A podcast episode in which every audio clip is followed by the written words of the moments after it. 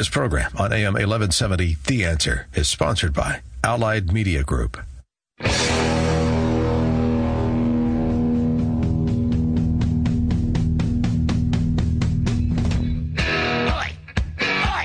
Welcome to the Andrea Kaye Show.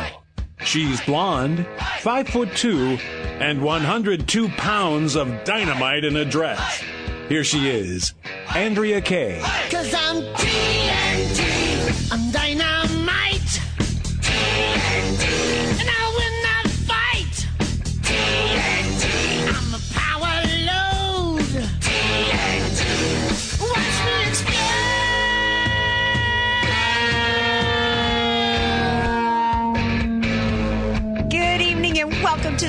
Show. That's the second time that I've heard my new intro, and I think I just love it each more each time I hear it. I'm a power load. Am I really? I don't know. I like to think so. That's what that's what my detractors have to say anyway. But I don't think I have too many detractors listening to the show because I think that those of you who tune in to hear what I have to say kind of agree with me. Maybe not though. Anyway, thanks for being with me tonight, right here from uh, the beautiful Southern California studios of KCBQ AM 1170 The Answer. Follow me on Twitter at Andrea Kaye Show. Friend me on Facebook, like my fan page. I'm also on Instagram. No, I'm not on Snapchat, Tinder, any of those others because Lord have mercy, who has time to do anything beyond even Facebook, let alone all those other ones? So, oh, don't forget my website, AndreaKayeShow.com. I've got some blog posts I've been working on that I'm going to be putting up there because there's just so much to talk about.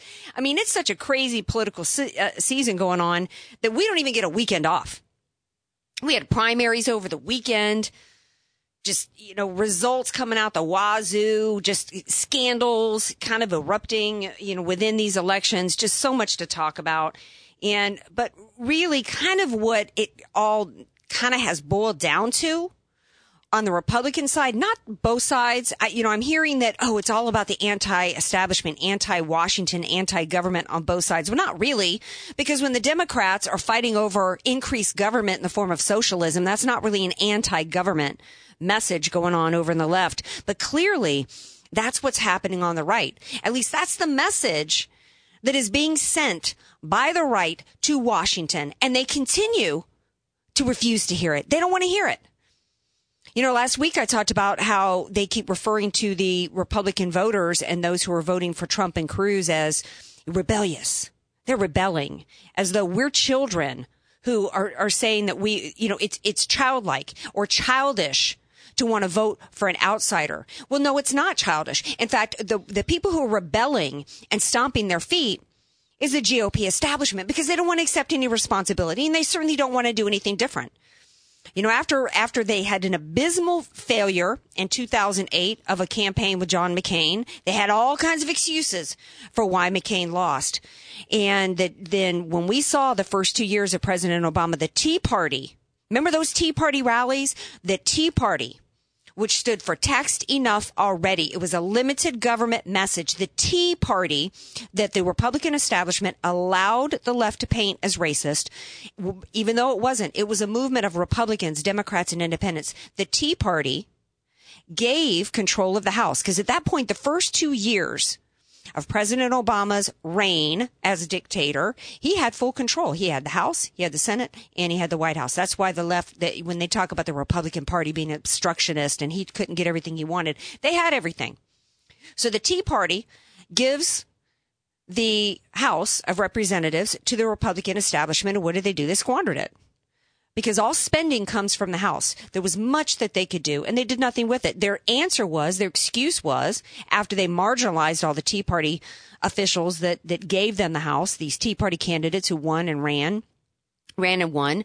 So control of the House went to the Republican Party, and they said, oh, that's not enough. You don't understand. Harry Reid's the problem. We got to have the Senate. Okay. So the Republican Party ends up being given the Senate in the fall of 2014. Still, what happened as a result? And, and not only were they given control of both houses, specifically the message that was sent to the Republican Party was two things. It was about Obamacare and it was about the overreach of the executive, President Obama, through the executive orders and amnesty. And what did the Republican Party do? They turned right around and funded everything that President Obama wanted. So then this morning, fast forward to now, and, you know, we've got, you know, as we're in, fast forward, as we're in the middle of this race and the Republican Party accusing us, anybody who wants an outsider, which is Trump Cruz voters and, and supporters as, as childish. Childish is refusing to accept responsibility. On the news this morning is McCarthy saying, well, you know what? The problem isn't us. That, you know, we, the, the problem is we got to have the White House now.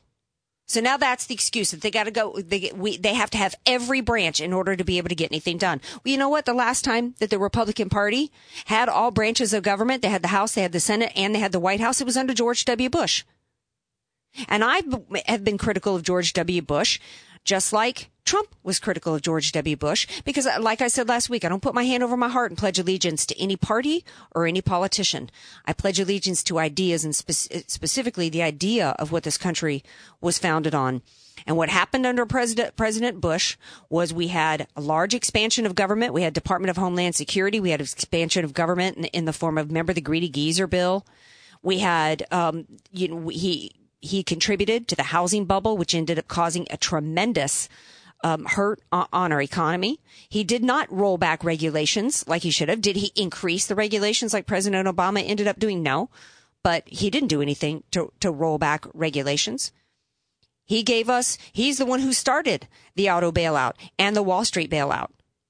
In fact, I have said many times, I don't really know why the left hates George, and trillions of dollars spent in the war on terror of which we ha- absolutely have the, the, the right, if not the obligation, to do an autopsy on that spending, an autopsy on that foreign policy and those decisions, and, to see what it got us.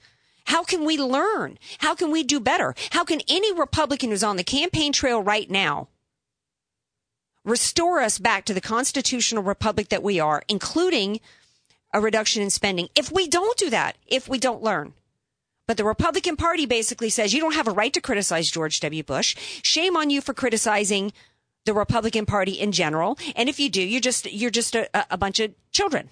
And then even worse, McCarthy goes on today and adopts President Obama's excuses. President Obama, when he took office, said, I'm going to turn this economy around within two years or I won't deserve to be reelected. In fact, he even hinted, I think at the time in the interview that he wouldn't even run for re- reelection. Of course he did because, and then his excuses became, well, it just would have been so much worse under me. He couldn't, he couldn't tout in, uh, higher employment and increased jobs because he didn't have any. We have the lowest job participation rate in 50 years.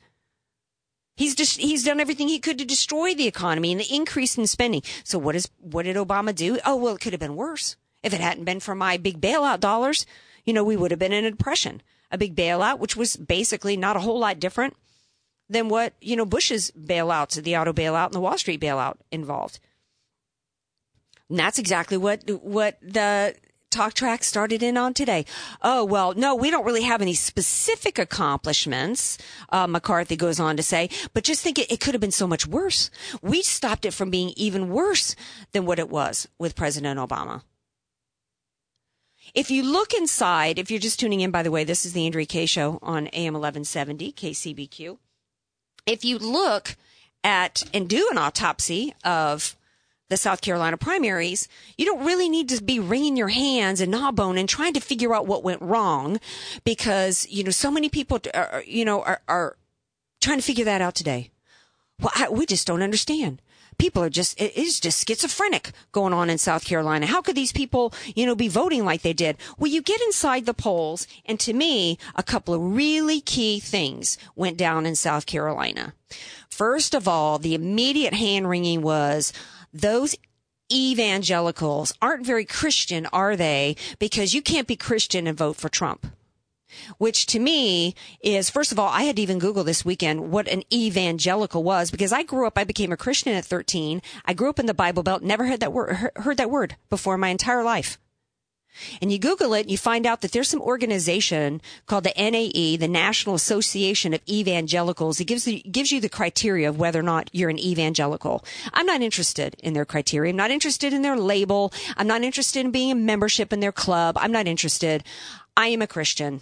The only definitions I'm interested in are in the Bible. I don't need man to be telling me what the, the, definition of my faith is and how I should be categorized. To me, that is just more of the, the left and their identity politics game. And the Republican Party has bought into that with the evangelicals. You are an evangelical if you think this way, and therefore we're going to pander to you and we're going to use you know, words on the campaign trail. And if we use these certain words on the campaign trail, then we've automatically got your vote. And that's one, one reason why so many people were scratching their head after South Carolina because Trump won those votes. Oh, how could, how could they vote for him? How unchristian. 20 years ago, he was for partial birth abortion. He said, you know, in a recent debate, that Planned Parenthood did some good things for women. That's that you know uh, that should be all it should take to get you to vote for Ted Cruz because Ted Cruz says he's pro-life and Ted Cruz says you know he wants to defund Planned Parenthood. Oh, that's it. It's all a Christian needs to hear to get the vote. Actually, Christians are concerned like everybody else. Top two things: national security and economics. Of the top issues in which uh, South Carolina primary voters voted, terrorism got the highest at 32 percent we know as Christians, we're not going to get probably everything we want out of a candidate. So we got to look at the priorities of what we're facing. There's some other stuff behind that as well. 73% of the South Carolina voters said they support a temporary ban on Muslims. There was only one man who talked about that, had the guts to talk about that in that way. When it came to economy, combination 56% of the top issues had to do with the economy. 28% had to do with the economy and jobs specifically, and 27% had to do with government spending.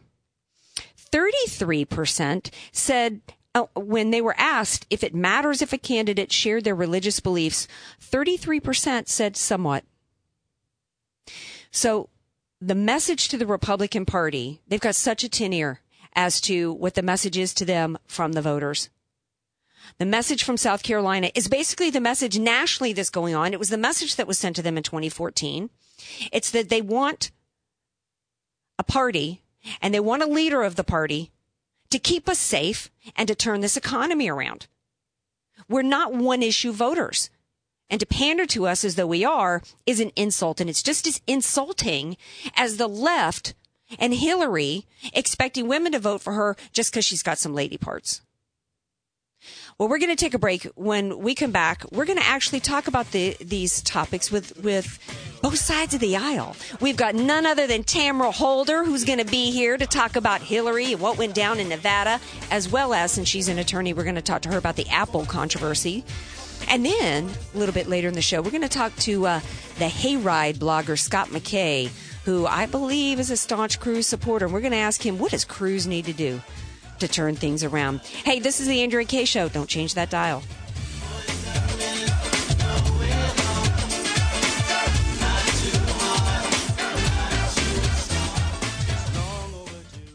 Be sure to follow Andrea Kaye on Twitter at Andrea Kaye Show and follow her on Facebook and like her fan page at Andrea Kaye, spelled K A Y E. Want to start living better, longer? Levita Compounding Pharmacy can help proudly improving the lives of over 10,000 patients, preparing personalized medications with the highest care, quality, and safety. Voted Union Tribune's best local pharmacy, Levita specializes in bioidentical hormones, prescription skincare, transdermal pain creams, and more. Let us help you find the path to living better longer. Visit us at levitarx.com or call 866 507 1990. I'm Nicole Donnelly, and for over 20 years, I've owned and managed Miramar Kitchen and Bath with one goal in mind to offer great service and great value. Just listen to what our customers are saying. Service was excellent. Easy process, start to finish. We are really happy with our new bathroom. We've already talked to them about redoing our kitchen. They have our complete trust. Call Miramar Kitchen and Bath, 858 271 8434, or visit my showroom, just one half block off Miramar Road on Commerce Avenue. Contractors license 657 333. Miramar Kitchen and Convenient home-style recipes and unique menu favorites. Sombrero, your place for San Diego-style Mexican food. Roll tacos, California burritos, and don't forget your salsa. Sombrero Mexican food. We get it too.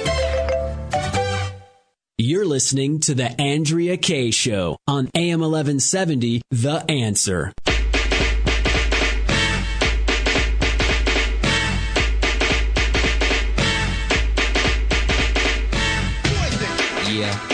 Freeze in full effect. One of my favorites. 90s throwback jams. Right here on the Andrea Kaye show. I love that song. That girl is poison. Hey, you know who who some people say is poison, who I actually think is one of the like hottest, most fabulous women in media? That's Tamara Holder. Hey Tamara, welcome back to the show. Oh, what a great intro. well, I think it's pretty great of you to, to come back on my show. Um, first of all, before we get into some of like the shenanigans that are going on in politics, uh, Tamara, um, I, I gotta ask you, did you know that you were on uh, Howard Kurtz's show Media Buzz this weekend? I did. Howard is a friend of mine, and he said, You got to watch the show today. I'm sure you're in bed hungover, but you got to turn on the show. and I said, okay. So I saw it. And he said, just you can sleep in. Just make sure you turn it tune in to the end of the show. um, so yeah, he I, he did a pretty good smackdown. It's nice to have at least one friend in uh, in on the other side, I guess. Oh my God! You know, for those of you who aren't familiar with the story, Tamara went on Maria Bartiromo's show, and uh, you know Omarosa was on there. Y'all remember Omarosa? If, just right now, you're probably asking yourselves, "What in the world was Omarosa doing on Maria Bar- Bartiromo's show?" Okay, that's the first question of the day. Then the second question is, why in the world did she start talking about your bazooms on air? Yeah, so so here's this is the weirdest thing. So the with to give a little bit of background as well, um, or additional background.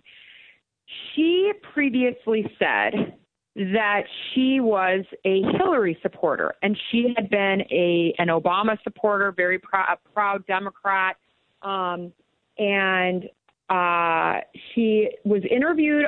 I don't know what it was, some some magazine or online magazine, she was interviewed in in August, and they'd asked her if she, you know, she used to work for the Apprentice, is she going to be uh, voting for Trump? And she said, until Trump articulates his positions on Black Lives Matter, uh, the economy issues with, you know, with, with African Americans, I am with Hillary all the way. Okay. Right. So fast forward now. Remember, Trump had announced his presidency earlier in the summer, like June, July, or whatever.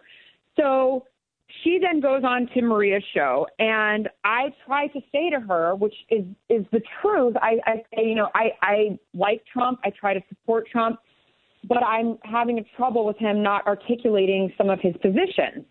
And she said, well, like what? And I said, well, issues that you seem to have a problem with, like Black Lives Matter or whatever.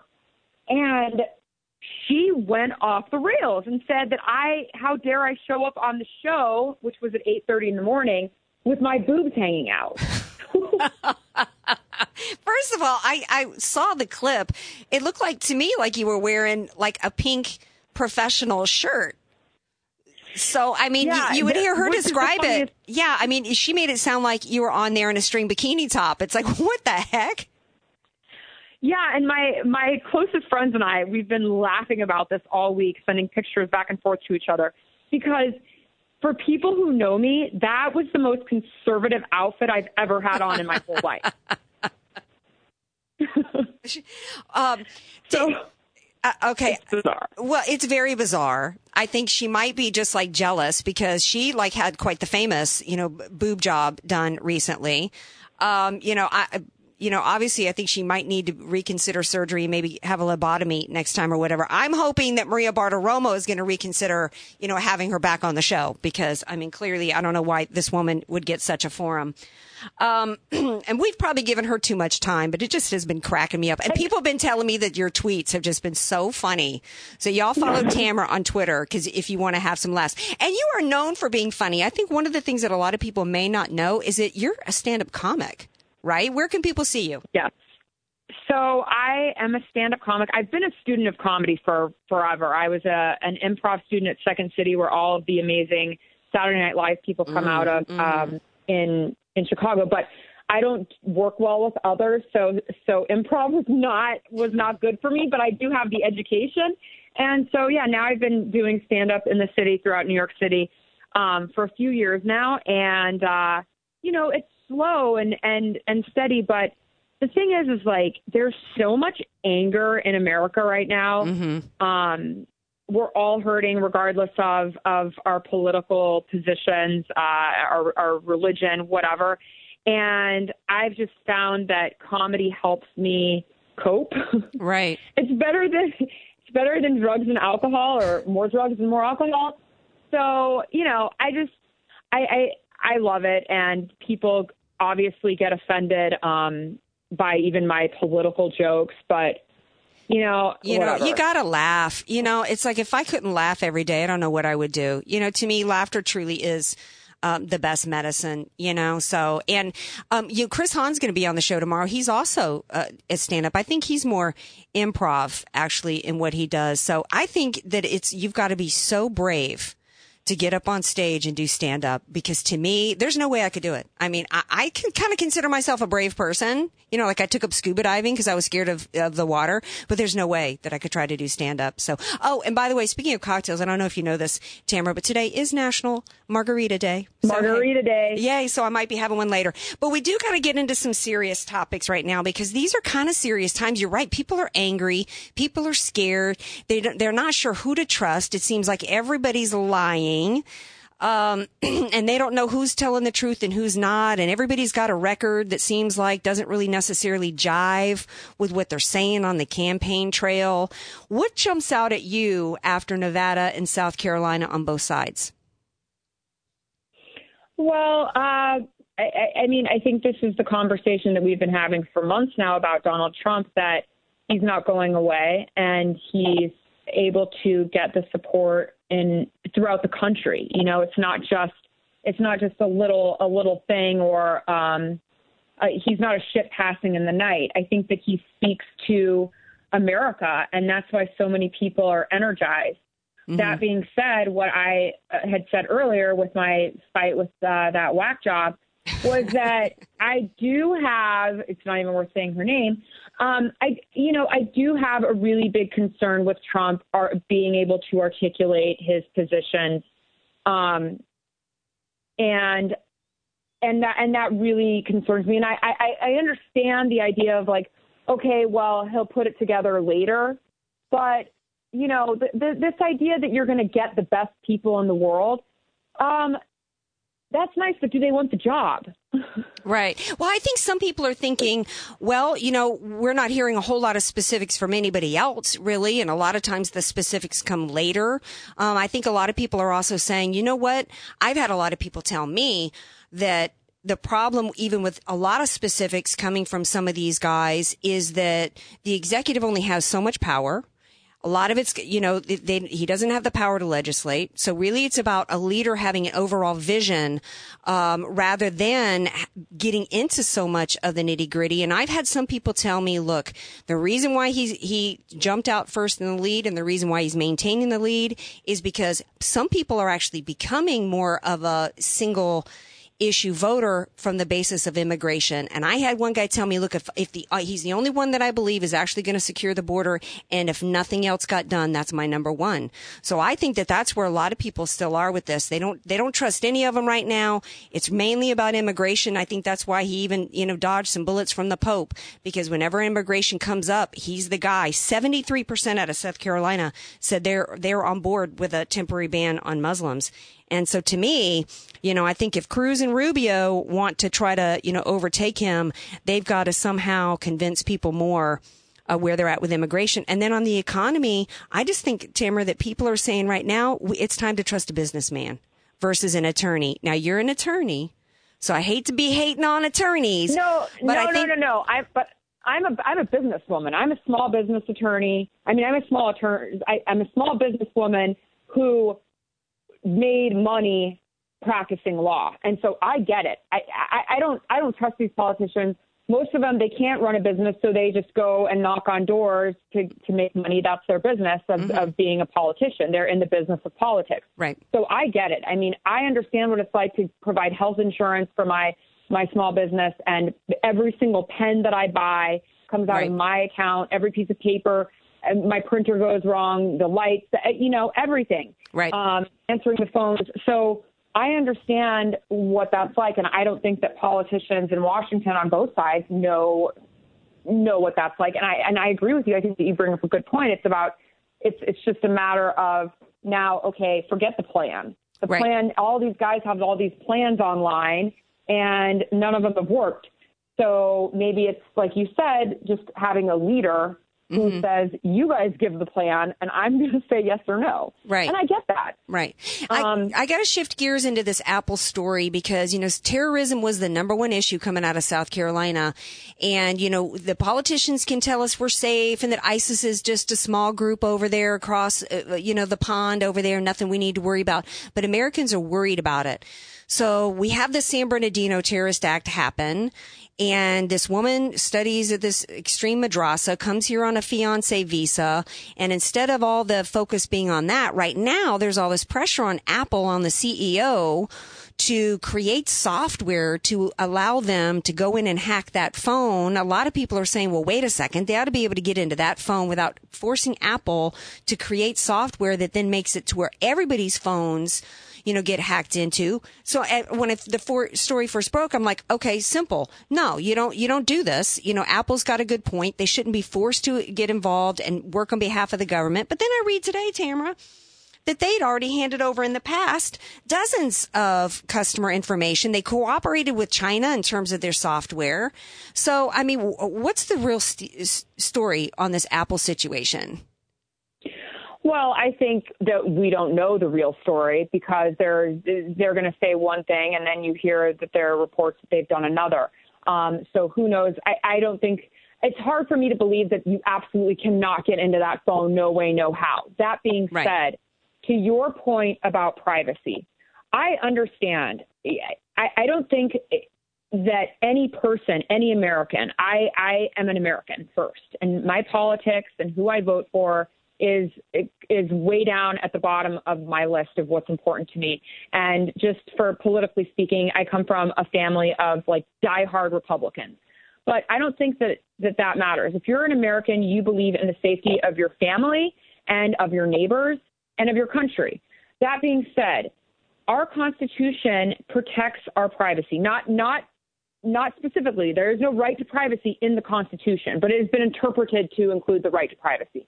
And as an attorney, I'm looking at this saying if the government, if the court is going to allow the the uh, you know a private business to break into somebody's phone or create software to allow access into somebody's phone, it is going to happen in, in any situation, a divorce, Mm. uh, a, a drug case, all of these things. And so we're talking about privacy, Yeah. and and we not we can't get our emotions caught up in this because let let's talk about the failures. The neighbors failed by not reporting these neighbors. The um, and I'm not blaming anybody, okay, Right. but there were all of these signs. The government failed by not watching them. There were signs, and so you can't blame Apple now because they're not allowing. They- They're protecting us.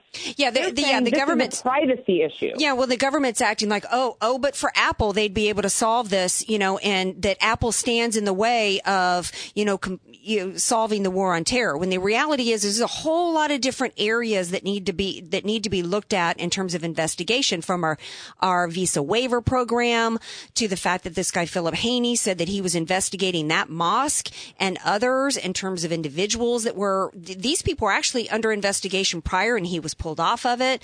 And so to me, it just feels as though the government is trying to assert and, and Comey is trying to assert that this is the end all be all in terms of, of every aspect of investigation in the war on terror. And it just seems just a little too convenient for that. So, you know, there's, I, I'm, go ahead.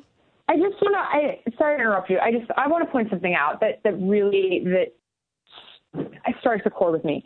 I tr- come from such a like strong love thy neighbor, love thy family, American background in the middle of nowhere in southeastern Colorado, in La Junta, Colorado. I was born in Rocky Ford, raised in a, in like an agricultural community.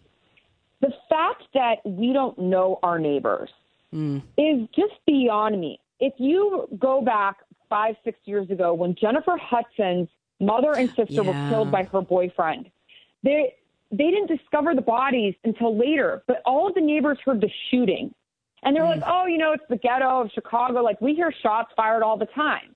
And now it's like fast forward to these these this couple doing Mm-hmm. weird stuff, and the neighbors say, "Oh yeah, you know, whatever." Like, right? Why can't we just go back to basic American values of protecting each other, Right. And and or if there's something suspicious, relying on our police and and relying on each other. What what's the government is obviously not going to help us all the time. Right. We got to, we've got to be, it, if you see something, say something. And unfortunately, I don't know how you feel about Lynch, but she came out and basically it's, it, there's almost pressure to not do that though, because now pe- one of the reasons why the neighbor didn't speak out is for fear of, you know, being accused of being a racist or a hater, you know, against Muslims.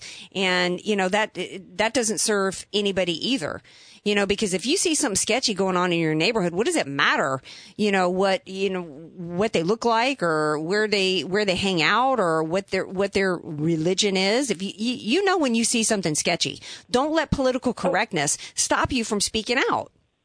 Yeah, I, I, I just I don't think that that's that's even proper, uh, like a proper argument because here's the thing: they, you, if you see something, you call the police. The police aren't going to all of a sudden put you in the newspaper and say this person is a, possibly a racist and hates Muslims because they called about suspicious activity over and over and over again. Like it doesn't even make sense. Right. Yeah, you're right. you're right. That is kind of dumb. It's Yeah. like how you're afraid of being called a racist by by whom? Like Well, like Loretta It- Lynch it came out no basically, well, there is a movement. I, I think that there are people that when President Obama goes to the UN and says the future does not belong to those who would slander the prophet, or Loretta Lynch comes out and, and, you know, or others come out and say, you know, that they feel sorry for Muslims who, you know, are victims of, you know, profiling or whatever. It does make good hearted Americans second guess themselves if, if they see something and, and want to think eh, twice. I do think that there, I wouldn't react that way. I'd speak up, you know, but I do think that there are some people that where the political correctness and the shame game, uh, you know, actually works. So, um, the final thoughts before I got to let you go because I held past a break and my engineer's waving as he's going to lose his arm here waving at me. But I, I love you, so I wanted No, to keep I you on. Any fi- Oh, we hadn't talked about Hillary or Bernie. Real quick, what are your thoughts? Like one minute or less. One minute or less. I think Bernie is uh, Bernie and Trump are, are both speaking to the same group of people that we're all upset with politics as usual. Hillary is Hillary. There's there's no way to defend her. I say that she likes she's for clean air, uh, clean energy, clean water, and clean servers. That is that's what Hillary's for. So you know she's That's she's got a battle, but she has you know she has still a lot of support. So well, we'll she's see. got she's got the support where it matters, and I think that's the super delegates. She's got 500 and something delegates right now. I think she's more worried about attracting the FBI to her than she is worried about attracting delegates because I think she's she's all but got it. So, hey, where can people find out more about you, Miss Tamara Tamara Tamara? Tamara Tamara. I am at Tamara Holder, and I am on Inst- on sorry on Twitter, and then Tamara underscore Holder on Instagram, and that's just like the best way to check me out. As long as we don't get easily offended, No, please follow me. never, not my peeps. Now you're also Sports Court. Where can people see Sports yes, Court? I have a show. I have the only sports show on all Fox News platforms called Sports Court, and um, you can find it at sportscourtmedia.com where we upload all the shows. Awesome. I wished I'd had more time because I was going to ask you about Peyton Manning and all these recent stuff going on with him and some trainer that he sat on her head or something. I don't know. Maybe He I showed him. He showed her, her his butt. He's being accused of being like a serial head sitter or something. Anyway, hey, thanks so much for coming on, Tamara. I appreciate it so much. Have a great day, lovely lady. Thanks for having me. All Have right, a good bye. day. Okay, bye. Bye. All right, we're going to take a break. We come back. We're going to talk to Scott McKay from the Hayride. We're going to talk about Cruz and what he needs to do. Is Cruz sinking? I don't know. We'll talk to Scott when we get back. Stay with us. This is the Andrea Kaye Show on AM 1170. The answer.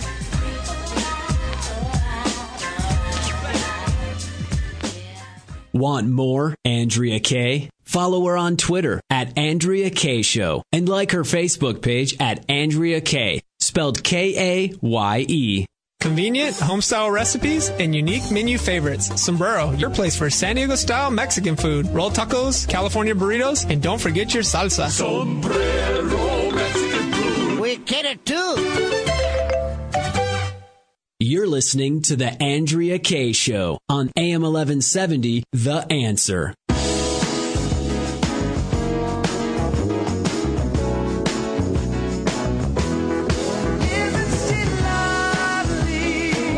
Kaye show. Glad to have you all here with me tonight. Isn't I, isn't Tamara Holder lovely? She actually is. You know, I think there's a lot of people out there who kind of have a misunderstanding about who she is. She's actually more conservative, I think, than people perceive her to be. I agree with her on the Apple case, and I agree with her in terms of her perception as to where we're at in the country politically. Um, not sure if this next guest and I are going to agree. It's Scott McKay from the Hayride, and I asked him to come on today because I believe he's a Cruz supporter, if his profile pic on Facebook is any indication. And I'm curious as to why. I've been pondering, and I think I've got some answers, at least in my own mind, my own opinions, if you will, as to why Cruz has faltered a little bit and what I think he should do to try to regain momentum if it's not too late. So on to discuss that with me is Scott McKay from the Hayride. Hey, Scott. Hey, how are you? I'm good. Um, you are a Cruz supporter, are you not? Yeah, yeah, I'm for Cruz. I mean, I, I can, I can live with Rubio, but I hate him on immigration, and I really don't like that. You know, he basically carries around the John McCain uh, foreign policy that was such a great success in Libya. Um, yeah. But you know, I, everybody's got their faults, and other than those two things, I can live with Rubio. Um, but Cruz is a superior candidate. Uh, I don't know if he's running a superior campaign right now. Well, how can somebody be a superior candidate if, if they can't run a good campaign? You hire the wrong people to craft your messaging. Mm-hmm. So let's get into messaging a little bit. um, there's different kinds of messaging. One is the messaging in terms of speeches and how you're you're um, phrasing and presenting yourself and your thoughts and your ideas and your policies, and the other is in the form of advertisements. And um, he's kind of missed the mark, I think, in both. Because if you look at the results in South Carolina, well, let me ask you, because I said in the open, I gave some of the stats in terms of exit polls and why people voted the way they did. And my theory is, is that I think he tried to model things in South Carolina like Iowa, kind of took the Christian vote for granted and put too much focus on, you know, I'm a Christian and I'm, you know, pro you know, to me, the GOP establishment, and I think Cruz kind of followed this with the Christians, is to assume that you've got their vote. If you're the one who is a Christian, goes to church all the time, and you say you're pro pro life and anti, you know, Planned Parenthood, and I think he he missed some of the other exit polls where it's it was really all about terrorism and the economy down there. Well, um, I would say well two things. First, I would say the same thing, only I would say it differently, which is um, I think Cruz probably didn't take the Christian vote for granted enough. Um, I think he played too heavy on the religious right aspect and, and positioning himself that way. Um, and, and I maybe can talk about that a little bit um, a little bit uh, more because I'm writing a, a piece for the American Spectator tonight about that very issue. Um, and you know where he's missing out is that yeah okay Ted Cruz is the social conservative guy and he's a good candidate for evangelicals but what really makes Ted Cruz the guy I like is that he's the foremost constitutionalist in the race. Ted Cruz is the guy who will actually get the federal government off your back. He will go and shut down government agencies that need to go away. Um, you know, and see, there's, there's really nobody else in the race who I think has a, a credibility factor when it comes to doing those things, and he's not taking that you know for granted or for to his advantage in the Republican primary process. And well, that's something I don't understand. Well, and see, that's where um, I, I'm confused because when you say that he's good for evangelicals, to me, that assumes that all evangelicals care about is being anti-abortion. They care about somebody who's going to actually do what you just said, and for some reason, they don't believe it's him. Well, and and here's my theory on that, which is, um, and I, I can't cite a particular movie, and I'm racking my brains to come up with it, but there, this plot line, there's at least nine or ten movies out there, which it goes something like this. You know, there's a there's a, a, a monastery out in the in the you know the middle of medieval Europe somewhere that's surrounded by bad guys and heathens and all this kind of stuff, and they take in you know the the the uh the fallen man who's a swordsman and a warrior and he's beat up and they nurse him back to health and by the end of the movie he's their protector and he's killing all the bad guys to save the monks right mm-hmm. i mean that that movie has played out a million times in a million different uh different formats well that's the Christian right in America right now. Okay, they're finally waking up to two generations of getting beat in the culture, and they're panicked about the fact that they have basically a minority uh, uh, viewpoint. What with you know you, you bake a cake for or you don't refuse to bake a cake for a gay couple that wants to get married, and they're going to try to put you in jail or shut your business down. All this, and they're panicked, and so they now have lost all confidence that one of theirs can get elected. So a lot of them are going to Trump because he's the swordsman. They want a protector. They don't necessarily want a champion because they don't think a champion can win. And along comes Cruz, and he says, I'm your champion. And they're like, yeah, but you can't win, so we're going to go with Trump because he says he's going to take care of us. Well, right? yeah, well, I'm not And- sure because when, when, when the exit polls in South Carolina asked, you know, if it matters if the candidate shares your religious beliefs, only 30, 33% said, uh, somewhat. So I don't really know. I, yeah, but that's what I'm saying, right? They they don't they don't they don't any longer require that the person they vote for actually be a Christian and subscribe to Christian principles. And I think that, you know what, let me interrupt you. Let me interrupt you says, because, uh, you know, Christians are getting beat up and I need to, we need to protect the Christians, right? They're like, that's good enough. But see, that's where, see, we're, we're kind of saying the same thing, but kind of not because Cruz should not have taken the Christian vote. He, he missed the mark with Christians because he didn't understand what you just said. He thought all he had to do was talk about his daddy being a preacher and talk about how he's a Christian and put that out front and be anti-abortion and boom, that's all he, and the, the polls indicate what you just said, which is that's not necessary anymore. And on top of it, as a Christian, don't run ads against somebody that are 20 years old because as a Christian, I go and speak to people and I testify to people and I'm hoping the whole point is we're hoping to turn people around and to change their minds and to bring them to a place to where they don't believe anymore in partial birth abortion. And then you as a Christian are going to throw that back in somebody's face. And then on, and then, and now he's running bad ads against Rubio with his Rick Tyler guy uh, coming off of Iowa in which they did all kinds of shady stuff, and he can't blame that on CNN. They did it themselves. They should have clarified. Well, see, I disagree with you on Well- that. well, here's- well, I then think, here- I think the whole Ben Carson thing was a total, um, a, a total nothing burger, and Ben Carson has used it as a lifeline for the last three Well, weeks. you know what? It worked. He gave that ammunition to Carson. Carson successfully connected the dots for me, for, for, for Cruz and said, look, he didn't hold anybody accountable. This is the problem we've got in DC. Had it ended there, eh, it would have fizzled out. Nobody would have cared. But then you get into South Carolina. And now you've got, he's having to apologize to Rubio today because an ad was run where they uh, misquoted Rubio intentionally to make it look as though he said something bad against the Bible. Um, yeah, well, I, I you know- would, I would make some changes after that for sure. Now, Uh, some I people are saying that's, a mistake from strategy. Some people are saying that's a mistake that he shouldn't do that. No, I, I think you absolutely should do it in the case of Rubio. I don't think you should do it in the case of Carson because the fact of the matter is, Ben Carson is no longer running for president. Ben Carson hasn't been running for president for a long time.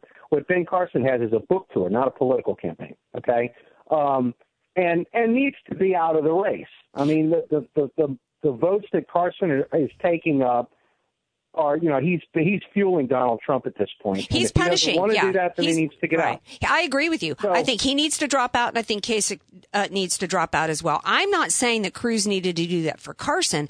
I thought, at, from a strategy standpoint, he should have done it because now it's kind of sticking on him that he's running a shady, that he's pretending to be one thing. He's got these trust Ted signs up while he's while he's got this campaign crap that, and you're the leader. The buck stops with you as your president or running your campaign. And, you know, now people are questioning, can we trust this guy? Because there's more and more and more stories keep coming out of shady stuff going on. And I just think from a strategy standpoint, what I would say to him is, Yes, you get rid of people. You, you know, send a message that that doesn't represent you. That's not who you are. You are a man who can be trusted. You are a man of character and integrity get that off the table so he, they, he can then go and talk policy because people are starting to say Trump is not giving specifics on policy. We just talked to Tamara Holder about that. Uh, That's my suggestion to Cruz. What would you Well, suggest and, and, and I, I think that goes with what I'm suggesting, which is that Ted Cruz needs to start running as the constitutionalist, and he needs to start running as the guy who is going to take his knife and start slashing away at the federal government and you know and do things about it. Now you're you know you're you're it's too late to do anything really in Nevada, although Nevada is a perfect place to go uh, where that's concerned because you know 85% of the land over there is owned by the federal government, and Cruz has already laid the groundwork for that kind of stuff. You know, talking about you need to you need to start auctioning off this land Mhm. because the Bureau of Land Management is crooked and Right. you know it's it's violating people's rights and all this other kind of stuff. Know, that's a great message. I mean, when you you know Mhm. you get to Colorado and you start talking about what the EPA did to that river, and you say, "Are you really going to tell me that that that the EPA protects the environment?" Right. People all know that's not true. I'm going to fire everybody at the EPA. Like I'm going to, you know, we're going to we're going to reorganize that agency under some other portion of the government, and we're going to give a lot more power to the states to regulate the environment. And I think it's a great opportunity. great message. Right. And That's I a think great message. it is a great message. And I also think he's got an opportunity in Nevada, in Nevada, Nevada. I used to live there. I can't call it Nevada. Um, where with immigration, you know, they, the left is using Trump's words against him successfully right now. They are legalizing many illegals over there and getting them to vote Democrat specifically to, to, against Trump. He is the strongest in immigration in terms of, he said, you know, seal the border. He's the one who's come out and said cut off entitlements to anybody who's here illegally. He's got an incredible opportunity in Nevada. I don't think it's too late for him in Nevada. I don't think it's too late for him to turn things around in general. I just think he needs to get smarter about it. I think he needs to dump that trust Ted stuff. Personality is an issue and I've been for him and I've been saying it for a while because he comes across as he's he's so ingrained in terms of what's made him so successful, which is being an attorney and a litigator. And I think that he needs to to figure out a way or bring in some coaches that can teach him to be more conversational and more real and more genuine. Am I wrong? Because I think that will Well- help him with the electability issue. Interestingly, person to person and in small groups, um, he's fabulously talented. His television presence, it make, he, he comes off as a bit severe. Mm-hmm. Okay, and I don't know that he can fix that. But if you're going to be severe, be the severe guy for the right things. Be the severe guy for stuff everybody wants somebody to fight about, right? Right. And when you have these polls where it's 75, 80% of the public says that the federal government is too big, that the federal government is the biggest problem with the economy, right? Like the federal government is, is bought and paid for by the, the richest 1%, all of that stuff, okay? You've got to be the guy that says, "I am going to get these bastards off of your off of your neck," right? Right. And it's a great way to position against Trump because Trump's the guy that buys the politicians. He makes it out like you know, like oh, you know, I'm I'm better than all these politicians because I'm the guy that buys them. Well, if there wasn't a guy like Trump, nobody would be buying politicians, right? I mean, that doesn't make Trump morally superior to to a, a, a politician that has convictions. You know, if I'm if I'm Cruz, I'm going to embrace that entire thing. I'm going to get the federal government off your back. A guy like Trump is exactly the he's the problem. He's not the solution. You know, and and you know, it, it ties into an entire message that you can bring to the middle class along the lines of what Bernie Sanders is bringing, which is look, yeah, the more government you have, the more rich people are going to rig the government against the middle class. If you get rid of the government, the middle class has room to prosper, right? Mhm, We've right. seen that happen. So even JFK, when he was president, was a Democrat, and he saw this and cut taxes, and he didn't necessarily get rid of the federal federal government, but he lessened the tax burden on regular Americans, and it made it so that more people could go out and make money. Bernie Sanders has exactly the wrong approach to a problem that a lot of people do recognize. And Cruz has already laid the, the groundwork to do some of this, but that message got lost in this narrow casting that he's been doing, trying to, to cement the evangelical vote. Yeah. And uh, like we've talked about, you know, you need to have a broader message to get the evangelical vote because they're looking for that swordsman in this movie that I can't name, right? Right. They're not looking for one of the monks to come out and beat up the bad guys because they don't think that can happen. So Right. Cruz has got to become the swordsman and not the monk. Absolutely. And you know what I think he might do? He might need to read some of your blog posts and some of your articles. Tell everybody where they can read your stuff, Scott. TheHayride.com. Awesome. Thanks so much, Scott. All right, take care, Andrea. Happy Happy Margarita Day. All right. We're going to take a All right, honey. We're going to take a real quick break and we come back we're going to wrap this up. I'm going to shift gears and tell you tell you a little bedtime story. Not a bedtime story, but a story coming out of ESPN. Boy, wait till you hear this. It's the Andrea Kaye show on AM 1170 The Answer.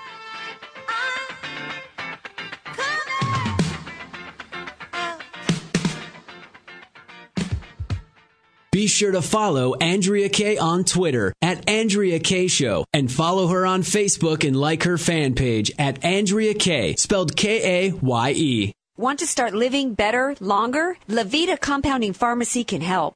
Proudly improving the lives of over 10,000 patients, preparing personalized medications with the highest care, quality, and safety. Voted Union Tribune's best local pharmacy, Levita specializes in bioidentical hormones, prescription skincare, transdermal pain creams, and more. Let us help you find the path to living better, longer. Visit us at levitarx.com or call 866-507-1990. I'm Nicole Donnelly, and for over 20 years, I've owned and managed Miramar Kitchen and Bath with one goal in mind to offer great service and great value. Just listen to what our customers are saying. Service was excellent. Easy process, start to finish. We are really happy with our new bathroom. We've already talked to them about redoing our kitchen. They have our complete trust. Call Miramar Kitchen and Bath, 858 271 8434, or visit my showroom, just one half block off Miramar Road on Commerce Avenue. Contractors license 657 333. Miramar Kitchen and Bath. You're listening to The Andrea Kaye Show on AM 1170, The Answer.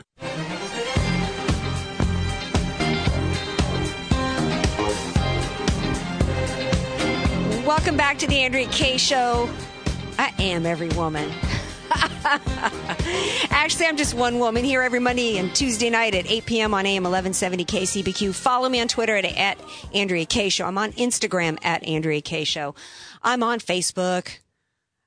My website is AndreaKayeShow.com. Hey, earlier in the show, I was talking to Tamara Holder. She's got her show Sports Courts, and you know how much I love sports. And, and, you know, I had to take a breather a little bit, cut back from the football because I was getting a little obsessed. I used to start every day on ESPN. I'm glad I don't anymore because you know what ESPN is doing now? All these years later, after President Obama was going to heal the nation's divide of raci- racism, heal the racial divide, ESPN has launched a new website called The Undefeated aka Black Grantland. And it's, you know, uh, it's all about giving some opportunities to a new generation of writers of color, ESPN executive said. Um, separate but equal. This is this is blatant discrimination and racism. He goes on to say that that we're going to they're going to give sports in a way that can be heard in context. What context? So announcing the the score of a basketball game is different if it's if it's quoted from a black writer or a black journalist. This is absolutely outrageous. And I haven't heard this. I don't even know where I found this article because I'm not seeing this anywhere else. This is this is how far we've sunk, and I really w- hope that the Republican Party and the candidates start speaking out more against this kind of blatant, you know, discriminate and hate coming from the left and coming, quite frankly, from the back, black community. Whitlock says they're going to promote stories about the criminal justice system. What the heck does that have to do with sports? What are they going to do? Show prison rodeos? You know, right now, the new message from the left and from the black community is that white America is rounding them up and throwing them in prison. I've actually even heard some Republican candidates like Rand Paul talking about how we needed social justice reform. You know? There's a problem in the black community with them disproportionately going to prison. And the solution is stop breaking crimes, breaking, you know, committing crimes, breaking laws. You want to talk about, you want to talk about truth? Oh, let's have a conversation. That's what this new site is to create a conversation. No, they don't want a conversation. They want to continue to lecture to us about how they're victims of white America. It's a good thing that's the end music for the show because I'm just like, so I'm already fired up. We're going to talk more about this tomorrow and other topics right here on the Andrea Kaye Show and AM 1170 The Answer, KCBQ. Hey, yeah, let's have a conversation about this and other topics tomorrow night. I'm Andrea Kaye. Thanks for being with me, guys. Have a great night.